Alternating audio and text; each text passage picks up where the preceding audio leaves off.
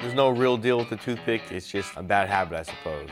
You know, something I know I probably shouldn't do. Did you pull a toothpick out of your mouth in the final fight and you have it in your mouth right now? No. You keep a toothpick in your mouth? What are you doing keeping a toothpick in your mouth? What's that about? I shouldn't have it in during practice. Shouldn't have it in while sparring, but shouldn't have it in during other activities. But you know, it is what it is. I, I do sleep with a toothpick in a lot of times, and my wife does hate it. She always tries to take it out.